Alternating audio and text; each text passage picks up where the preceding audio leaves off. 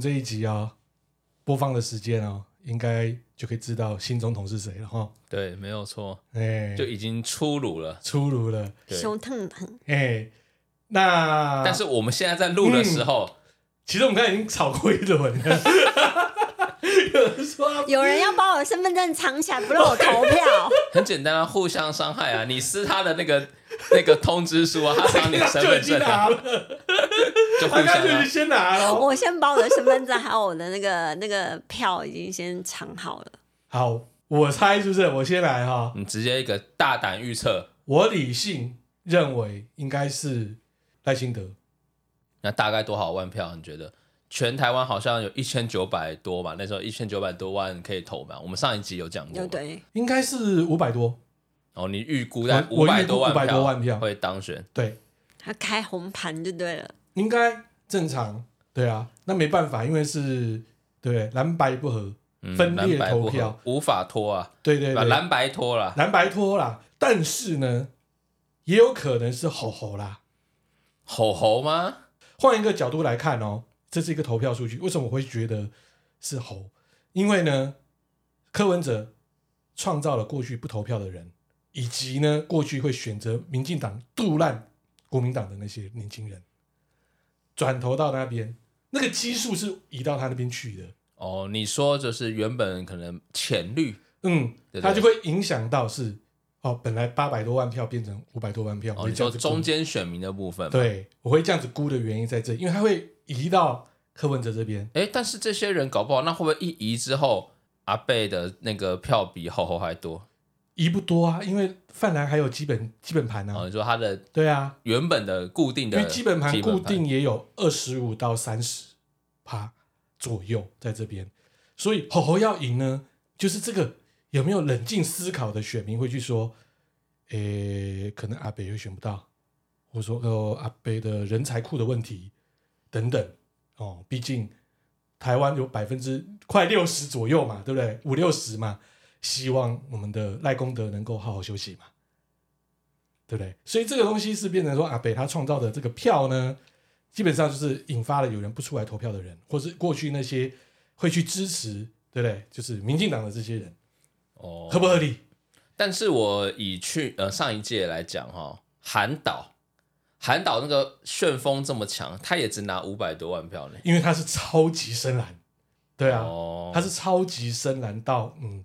可能有一些中蓝、浅蓝都没办法接受。那时候韩导不就有讲吗？啊，我直接封关了啦，我们也不要去谈任何的我什么支持率了。虽然那个时候就是相关媒体也不能做，他也直接说我也不想要让你们做了，对，私底下这些资料我也不要看了，甚至还跟他自己的选民讲说，如果有人打电话来问你你要投谁，要做民调的时候，你就说投给蔡英文， 让他失准。哦，对，因为你看呢，有一个候选人会这样会去叫他的支持者跟民调公司说，麻烦你就说啊支持蔡英文，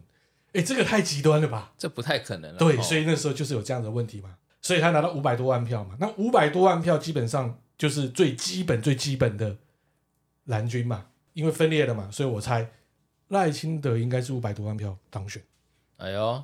这个预测我觉得算蛮同意的。好，我们这一集啊，其实啊，不是要聊选举，也不是聊政治啊，我们主要是聊的就是，我们当然是期待新政府有个新气象。哦，不管是哦我们的功德兄，或是好好兄，或者是医生兄，都希望能够带领到我们台湾哦，到一个新的一个里程碑啊。所以，我们当然啊不希望我们新的政府跟贪腐有关，走到那条路真的不行。今天我们就要帮大家来 review 一下历史当中啊、哦我们来讲中国到台湾哪些贪腐的事情，让你觉得有点夸张啊。好，记者不读书，吃完热狗，大家好，我是小欧哥哥，我是彭台，这是一个记者生活五十三的节目啊。好，什么是贪腐？就是贪污啦，对不对？简单来讲啊，就是特定职位的人为了谋取不正当的利益啊，利用职务上的便利哦，实行所谓的不诚实甚至非法以及犯罪的行为啊。腐败的形成有很多样啊，可能触及到刑法的行为，例如贪污罪、受贿罪等等，也有可能没有违法，但是哦，损害了公共的利益啊。目前世界上呢，以防范贪腐的国际法，则有《联合国反腐败公约》，由啊联合国大会于二零零三年哦十月三十一日正式核准哦，并于哦二零零五年十二月十四日生效。目前啊有八十三个缔约国，所以陈水扁那时候是这个认证还是瑞士认证啊？忘了，哎，不知道哎，反正它是国际认证就对了 嘛。国际认 证哎、想当年我跟彭大还在那边对个红潮哎、你知道吗真？假的？告诉你那件事情之后，我妈整整快半年不跟我说 话。哦哎、，我们还特地都超热血的，你知道吗？卡个 o t o b i 然后呢，那时去候参人加超那多个，凯道的，对，但是人太多了。我们把它停到哪里啊？你自己看，我停到哪里？哦，喜来登对面的、哦，在善导寺那里。，对，我们现在走路这样过去、哎、哦，人超多的、哎哦，还为了这个游行还买红色的法拉利衣服，瞎子，还被一路倒账，呜呜呜呜。好，讲到贪污哦，历史上有记载的贪污哦，第一个贪污的人是谁？哦，是古罗马时期的玛丽斯·布利斯库哦，他贪污多次哦，但每次都被宣判无罪哦。哇，那这人蛮厉害的，哦哎，，他名字就有酷文，嗯，金库，哦金库，啊，就塞哇都钱塞到啊。他的口袋里。哦，但是也有一些很好玩的东西，就是你认为他这个国家不会有人贪污啊，但是还是有人贪污啊啊、譬如说新加坡在二零一零年爆发了公务人员贪污啊，然后这个事情啊是从二零零八年的土管局科技及资讯科技基础建设部门的副司长哦。哇哦，他因为哦以不实合约诈骗哦，新加坡政府一千一百八十万新币哦，哦，那不过呢，在二零一零年呢，新加坡还是以九点三分的高分数与丹麦、纽西兰并列第一，就是清廉第一啊。哇，世上就是最清廉的国家之一。嗯，那有人啊、归咎就是说哦，好，新加坡因为有儒家思想， 哼所以呢贪污会比较少。哎，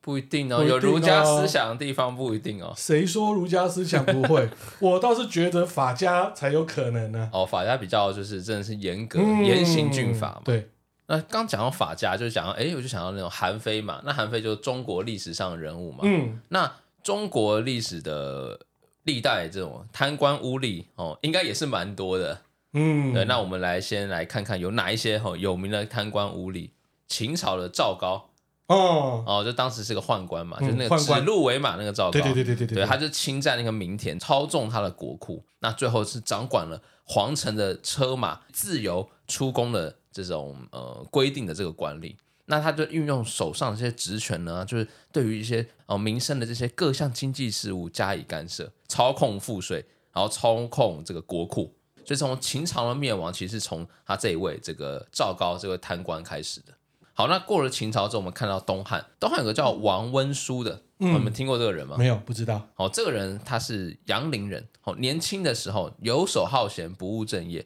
但是呢，他却可以当上一个官，而且是个贪官。哦，比方说在历史记载上说，他其实有两个算是呃不同的面貌，所谓的八面玲珑啊，一个是酷，就是在无权无势者面前，哦，他就是酷虐，哦，对于那种人去就是欺压他们百姓这样子。那另外一面就是谄媚，这个谄就是在一些权贵、这些比他高的这种大官面前，在那边谄媚他、巴结他，用一些手段就想办法去呃呃贿赂哦，所以他主要的就是因为贪污哦被最后被没收财产，并且他还曾经就是杀了几万人，好、没收这些呃人的财产。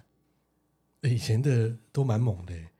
都是跟生命方面有威胁关系耶。对啊，就是反正你不听话就杀了你，民人众命意不识值钱、啊，人命不值钱嘛。对啊，好，接下来是到了唐朝。哦，唐朝有个叫袁载的，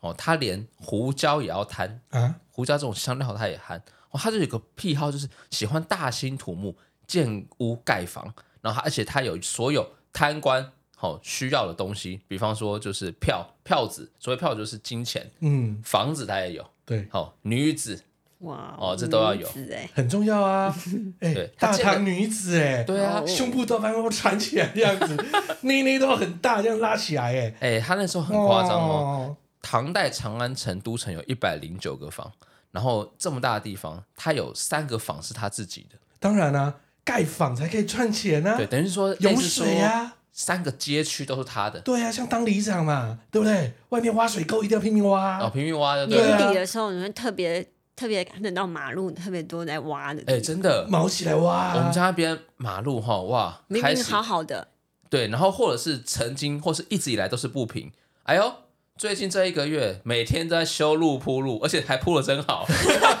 消化预算又是选举，尤其你看到地方选举更是哦明，显立委拼了命了弄。哦。错，村里长那才可怕哦哦。产业道路扭扭曲曲，突然截弯曲直啦，哇，突然都变聪明了，，对，突然聪明了，突然都有钱了。对，然后恨不得台风的时候呢，又给它稀里哗啦的下来，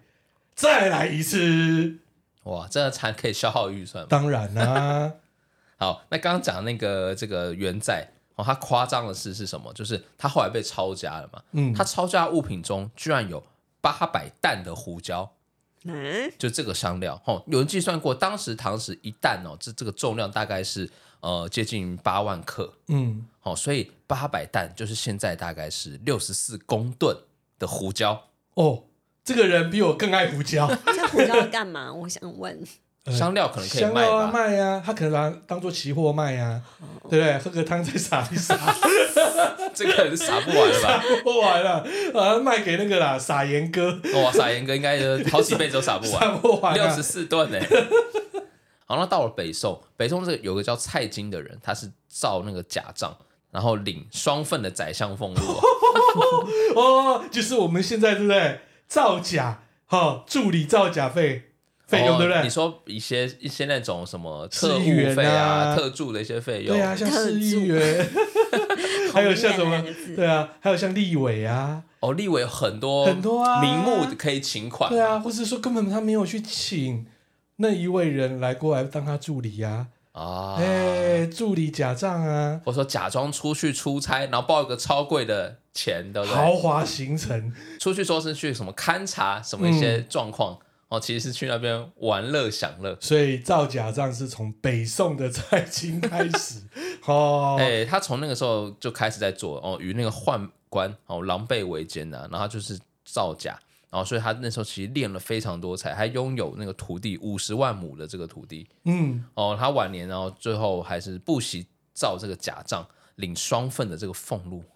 好，接下来到明代，明代这个人蛮有名，叫刘瑾，他算是一个宦官，当时以宦官入宫的。好，入宫后他就是侍奉就是太子朱厚照，就是呃明武宗，反正就是最后他还掌管了就是著名的这个东厂西厂，哦，这个明朝东厂西厂，哦，他当时这种就是去敛财，哦，去收贿，哦，到什么地步就是说，哦，比比方说一些哦从来京的官员都会向他去送那个银两，嗯哦，少则数千，多则万两，然后呢，你多给他的话，哎，就可以升官。不给他的话，哎、他就把你贬官，或者是可能栽赃你，让你下监狱嗯等等的。嗯所以他当时他当政的时候的五年，哦捞了非常多钱。那但最后呢是就是被谋反哦，因为事情事迹败露哦，被捕就处死了。那结果这个明武宗就亲自哦抄了这个的这个贪官污吏，抄出很多这种金银财宝啊、兵器啊那等等的数万两的这种黄金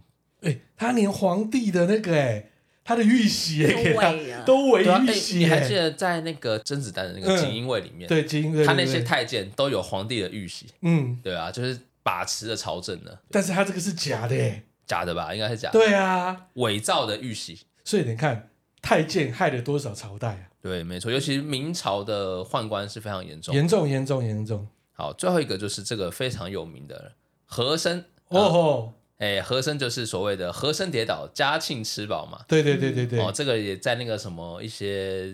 呃戏剧里面，戏剧也啦，常常都会对演到啊，他嘛。蜻蜓里面的相关一些对戏剧就是就有他啦。好，这个和珅哦，他是那个钮祜禄氏哦，满洲正红旗人哦，当时是在乾隆前面的这个红人呐、哦，乾隆死去之后，就嘉庆哦下诏令要和珅自尽，并啊抄了他们当家的然家产。啊，爸爸没照他的啊。，对啊，哦，当然是要把你抄下去啊。当时哦，以估计哦，他的家产有八亿两白银，八亿两白银，相当应该现在的数百亿吧，可能有可这么能差不多哦。而且那时候是超过当时清廷的十年的收入，十年收入，那差不多就是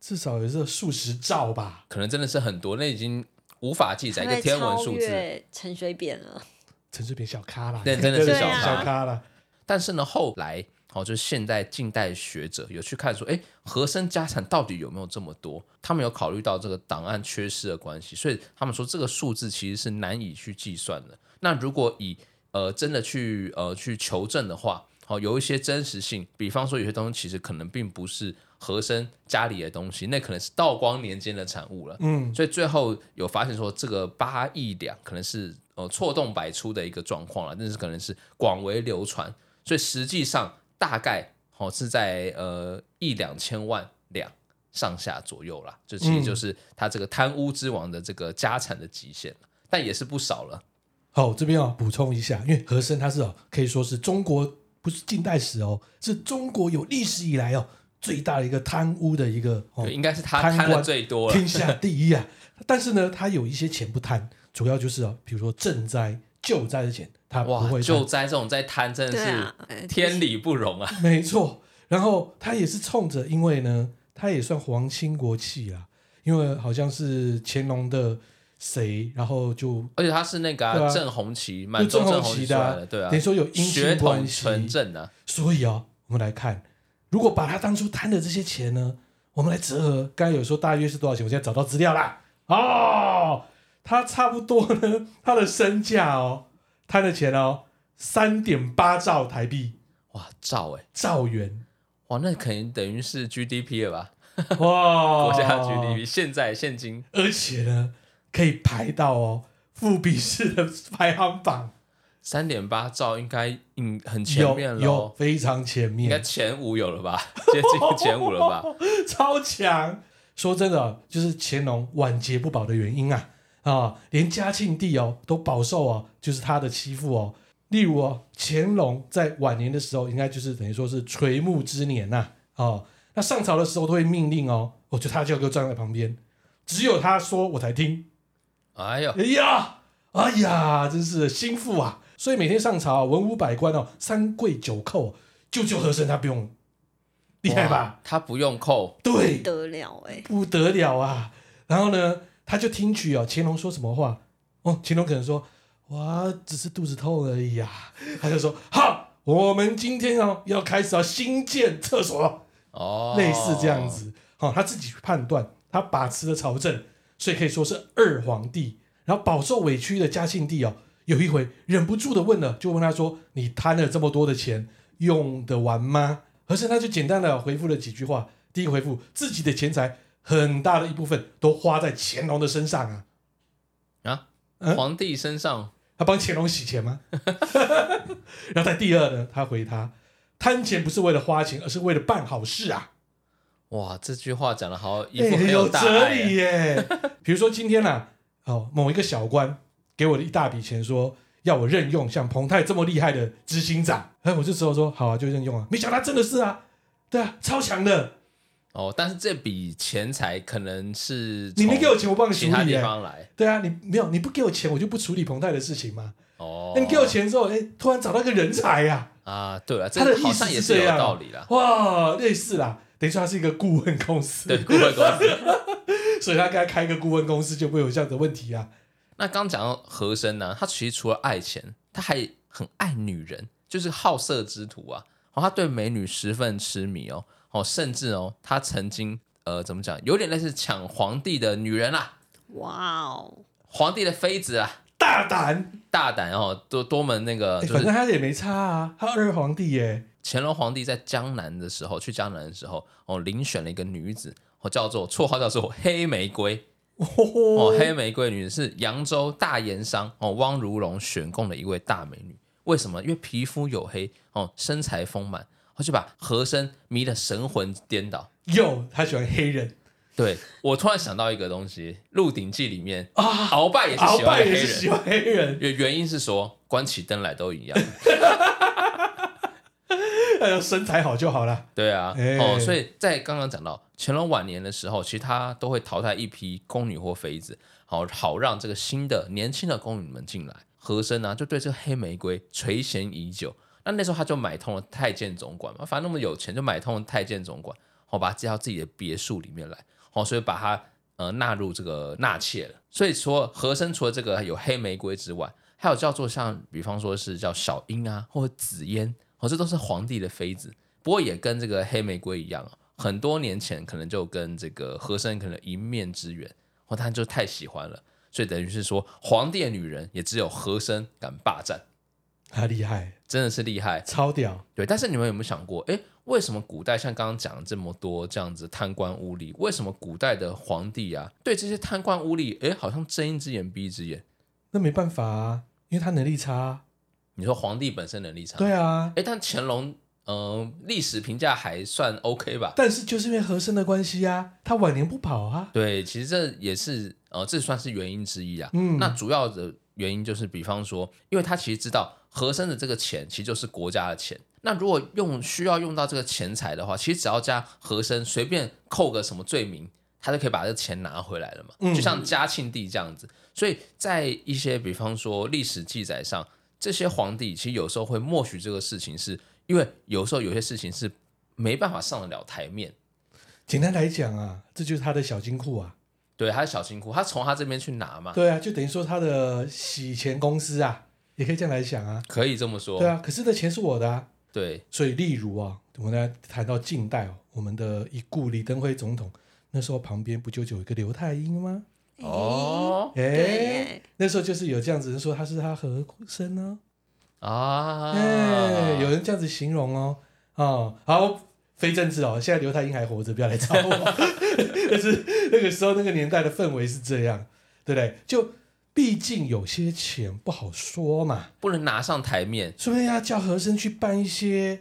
选妃要花费的钱呢、啊，或者是一些呃台面下的事情，对啊，可能对不对？可能跟西方的外交嘛、特使的钱呢、嗯，都有可能嘛，对不对？所以这个呢难说啊。既然你都给我的方便了，那我既然有如此方便，我再 A 多一点钱，还不是你皇帝的钱呢？对，没有错，哎而且其实到时候就算如果出了问题，皇帝也可以就是给你一个罪名，让这个奸臣背上黑锅，没错，然后钱又拿回来，拿回，来了，我就当烈士，不就没对，有差啦，不可能，如果就变成勤快了，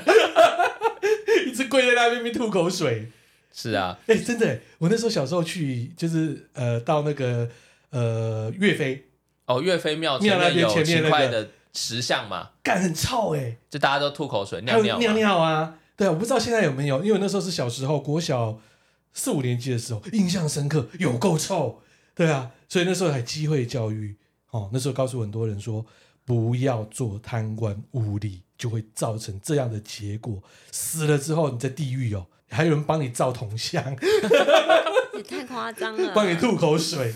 把你尿尿在你脸上，对不对？嗯家族蒙羞啊，真的没有错。那刚刚有讲到，就是这种可能会护短的这种皇帝。那史上最会打击贪污的皇帝是谁？你们知道吗？谁？这个赫赫有名，就是明太祖朱元璋。哦，有其实我觉得这个有有有有，嗯、算是以常理来说是很有可能嘛，因为嗯他在年轻的时候，小时候他们家就是一个很穷苦、很穷，啊，所以当时就是受到一些贪官污吏的剥削跟压迫。嗯，所以他到了后来，他其实他当上了皇帝之后，然后他就开始做一些哦这种严刑峻法，嗯哦把这些就是贪官污吏哦列了很多颁布很多法令，哦比方说连贪污六十两银子哦直接就斩首了，哦，特征组来了，哎六十两银子都斩首，哎六十两银子是多少钱你知道吗？六十两银子大概是现在的十万块左右，十万块就这样子，斩首。哇！你先做政府标案，只要十万以内开发票都 OK 耶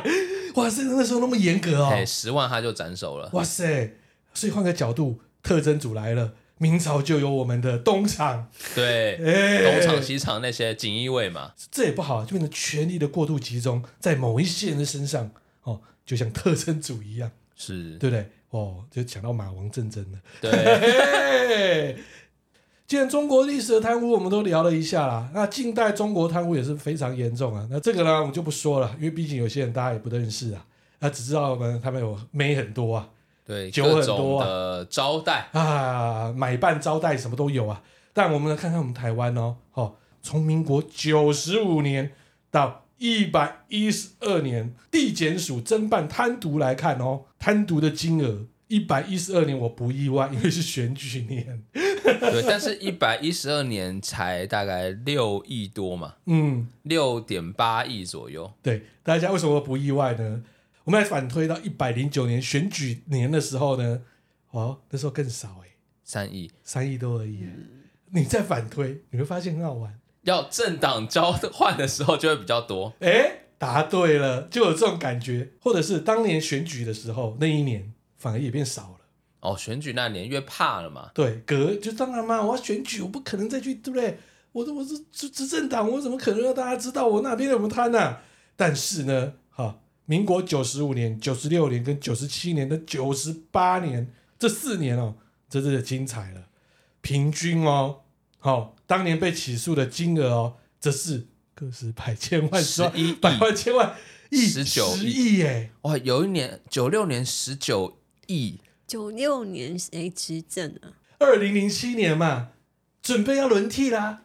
哦，准备要换那个国民党执政了那，时候一定得办，为什么你知道吗？因为绿营里面的声音也在讲，我们后面要怎么继续执政下去啊？哦，你说不办的话就没有办法继续连任了，所以你看到这个九六年，相较于就是选举年的前一年来讲，他真的办的是超多钱哦，快二十亿耶！快二十亿耶，对，哦，等于说那时候绿军也真的很不爽，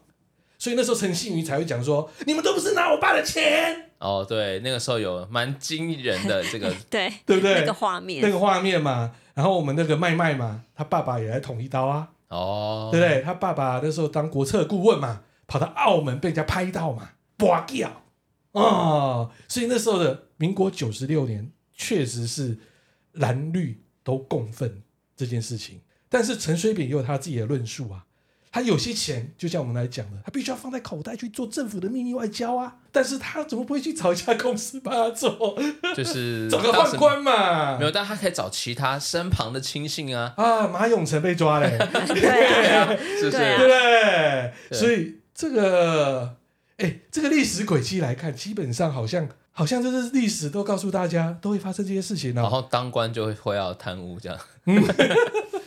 所以后面我们可以看到哦，马英九时期确实数字来讲都是六亿、四亿、五亿啊。所以到了一百零三年，也就是二零一四年，马英九要选连任的时候，又跳到十亿哦，哦，贪腐金额哦，那应该可能就是哦，有人要弄他嘛。或者是说有想贪的就觉得说哇，感觉快要政党轮替，赶快贪一贪，哎啊，然后被抓赶到快了。捞油水，赶快捞一捞。对，所以大家看到、这种贪渎的这个金额，其实跟政党的轮替以及当初的政治氛围其实息息相关的啦。啊我们当然要 review 一下陈水扁、林义士、赖素如、严清标这些历史人物们，他们怎么谈钱的啊、 哎、他们好像不算历史人物，他们好他们好像抱 歉，完蛋了是，吧完蛋了，呃历史事件啊彪哥，完了，我要被准备封到那个什哦，么变成那个哦，消海波边快消了。波块，我要直接被做成消波块了。好了，没有了，大家就 review 一下，就是这些事件，也希望在我们新政府之下，对不对？能够不要再走这种路了啦。我们先来看的第一个哦陈水扁家庭密账案，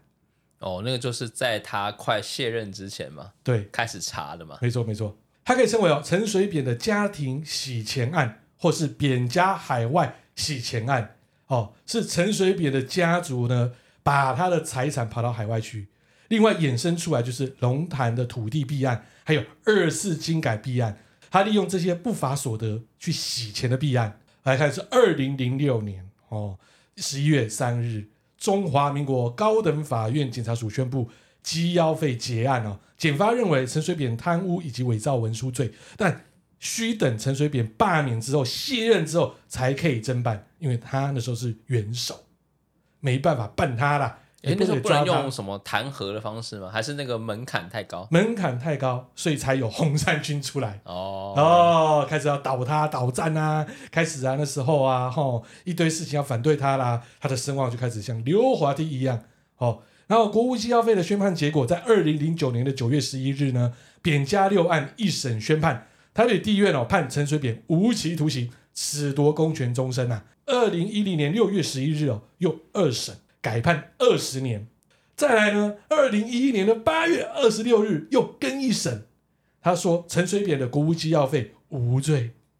哇哦，哦，好厉害，反正我记得他的这个罪，最后好像就是来来去去，有时候有罪又无罪，然后又是又上诉怎么样的。哦，演歌仔戏的画面，嗯，就最后呢，好，二零一二年的七月二十六日，最高法院哦撤销国务机要费案哦，更为无罪，发回更审。但是呢，他当然啦，还是有被羁押嘛。在二零零八年的十一月，最经典的特征组哦，第五度传唤陈水扁到案，历经六个小时之后呢，认为陈水扁重罪。那时候申请羁押陈水扁，大家有想到那个画面吗？啊，我知道，他把手铐那拉拉起来， 哎阿扁无罪啦！哎呀，司法已死啦！所以那时候呢，其实扁家的，所以家族里面的那些人哦，都变成新闻焦点。你们还记得黄瑞进吗？我知道他儿子的，就是他的媳妇嘛，对呀、啊，又衍生出来，大家有想到瑞士哦，他们以个人的名义、公司的名义成立四个账户在洗钱吗？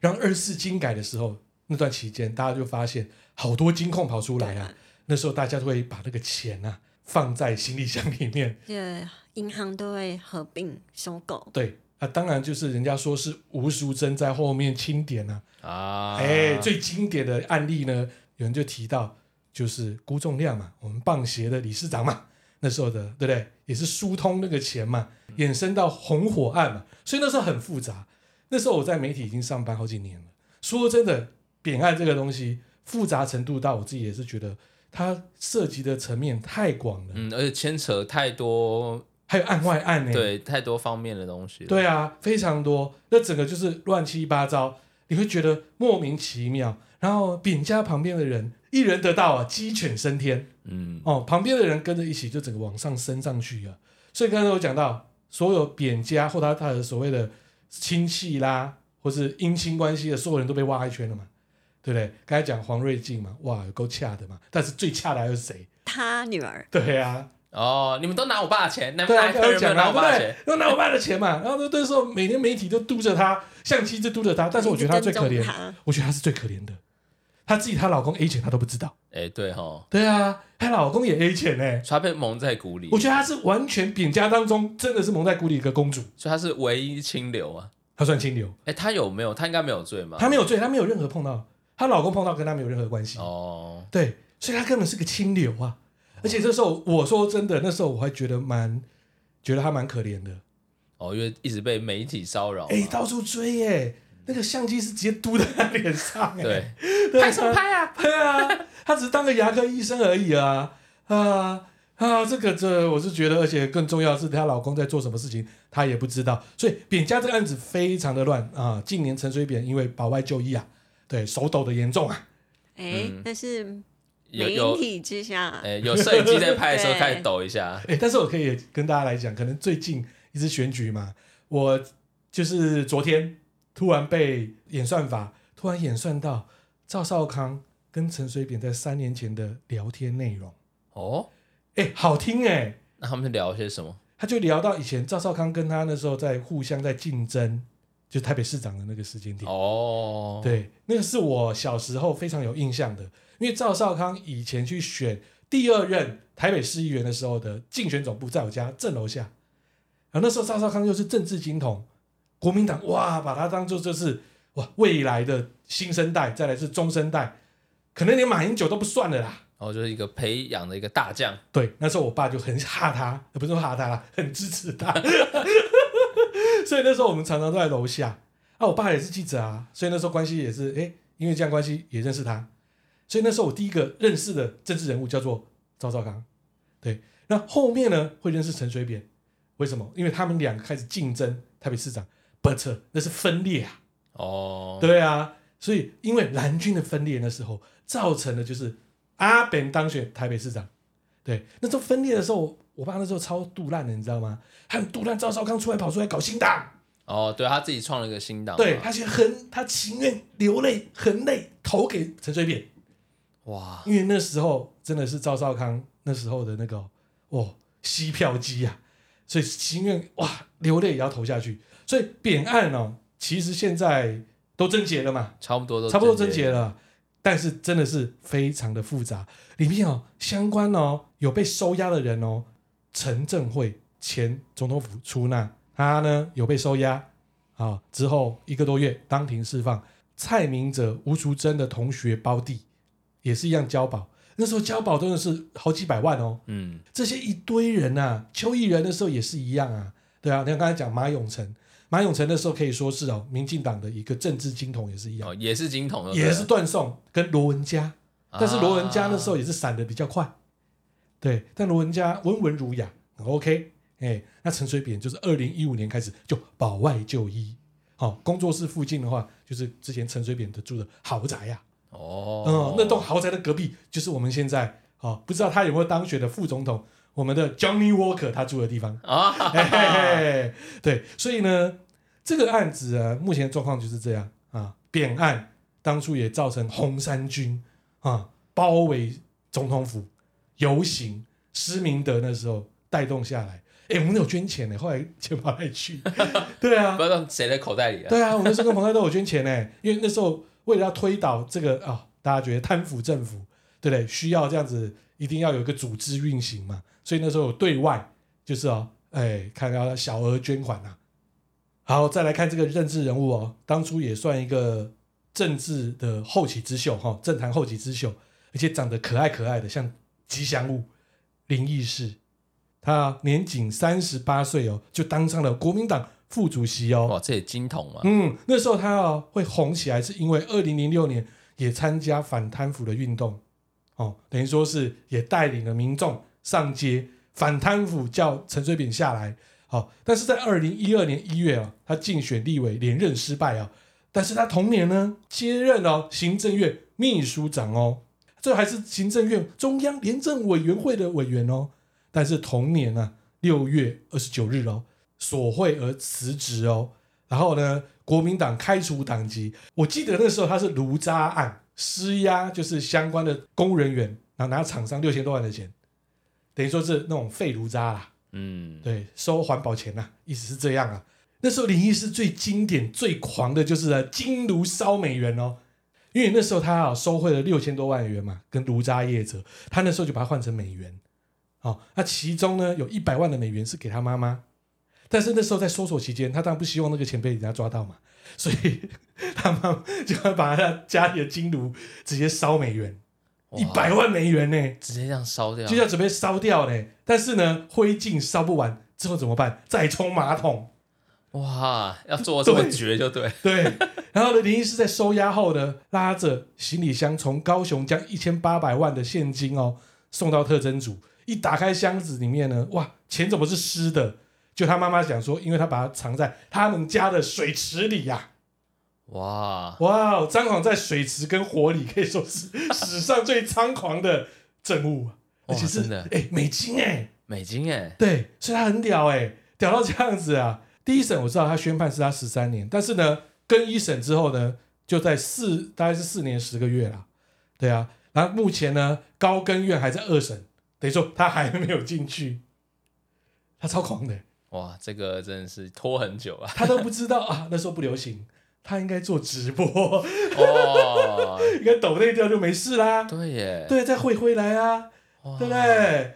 再来是哦，马家军赖素如哦，因为双子星弊案收贿，判刑九年，褫夺公权九年哦。二零一八年呢，最高法院更审，最后高等法院呢跟一审赖素如七年六个月有期徒刑，褫夺公权四年哦，犯罪所得一百万没收，等于说全案定验，无法上诉，直接关啦、直接关了，对啊，那时候就是呢，哦，就是双子星弊案啊，他向啊投标业者收取了一千五百万的汇款哦，然后他表示其中五百万是要行贿给同党的议员，他自己只拿一百万啊，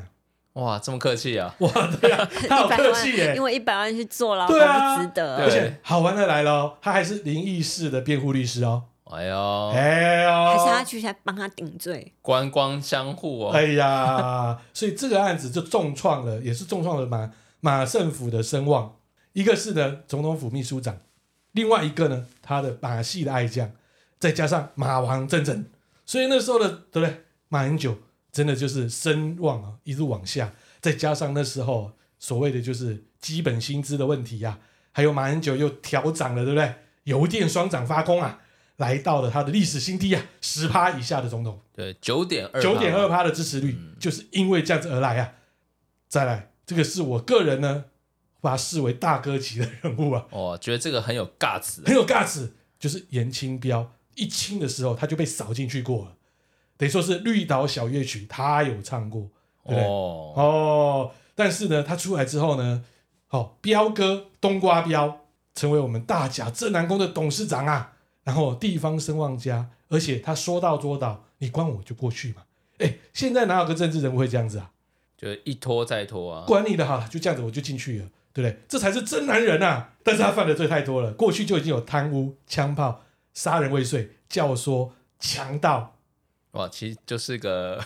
该关的人哦，对对对对 对。但是严清标因为官司不断，常有牢狱之灾啊。例如，一九九九年，他担任台中县议会议长的时间呢，喝花酒报公账一千八百万。哇，喝那么多啊，哇哦但是好玩的来喽，这个案子哦，一路到二零一一年台中高分院更四审，才依公务员利用职务榨取钱财，判严清标三年六个月，褫夺公权三年。你看这种、哦、法院过程多久了？但是严清标表示，严格来讲，这绝对不是贪污哦，而是法律规定不明确，使用不得当。希望上诉之后，司法可以给他一个公道啊。所以他喝花酒被关嘛，三年多，然后最后是哦一年多假释啊，出来之后瘦一圈啊，帅哥一枚啊，对不对？官就官啊，哎，这种还有大哥的风范嘛。之后你看副业做的不错，还有水饺、哎元哇，宝 哎、里面都包钱，对不但对？是我说真的，他的媳妇真是一个比一个正。啊，有钱的嘛可以很正，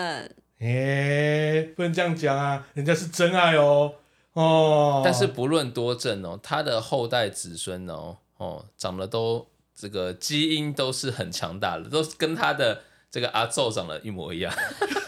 就阿宙有那个啊，对不对？就是阿宙有那个强悍的基因啊，超强基因，大哥哎、哦拜托，一定是这样。但是我真的很欣赏，我唯一想到的就是彪哥，再来就是恰吉王世坚跳啊，海说跳海就跳海啊，对不对？哇！那时候好久之前，那时候说什么呃，如果台北市哦八仙过海，嗯如果那个国民党哦八席全上的话，他就去跳海。好，我们节目结束之前呢，我们来看一下目前最新的资料，就是台湾的清廉指数。好、在二零二二年，毕竟二三年才刚过嘛，我们是全球第二十五名，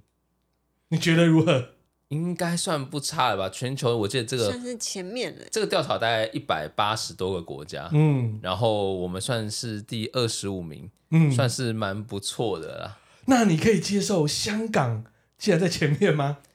香港我有这么厉害吗？所以咯，对啊，那第一名呢就是丹麦啦，第二名芬兰，第三名纽西兰，再是挪威、新加坡，大家可以知道就是这类的国家。可是我必须讲啦，也是因为陈水扁的关系啦，所以让所谓的贪渎的东西可能比较不容易被抓到，也有可能比较少去贪。当然也是希望啊，不要再哦重蹈覆辙啊。我们已经到了一定年纪了，也没办法走到凯道啊。 现在走到楼下马路都快受不了哦，了。现在拜托叫 Uber 都直接请他上来了，我还要走下去 啊？对啊，所以我是觉得新政府既然来了，好，不管过去如何，至少我们现在走在 on road 的道路上。对，对希望是一个很清廉的，并且会做事的。好，我们只能天佑台湾啦。我们今天节目到此为止啦，OK，拜拜。拜拜。拜拜。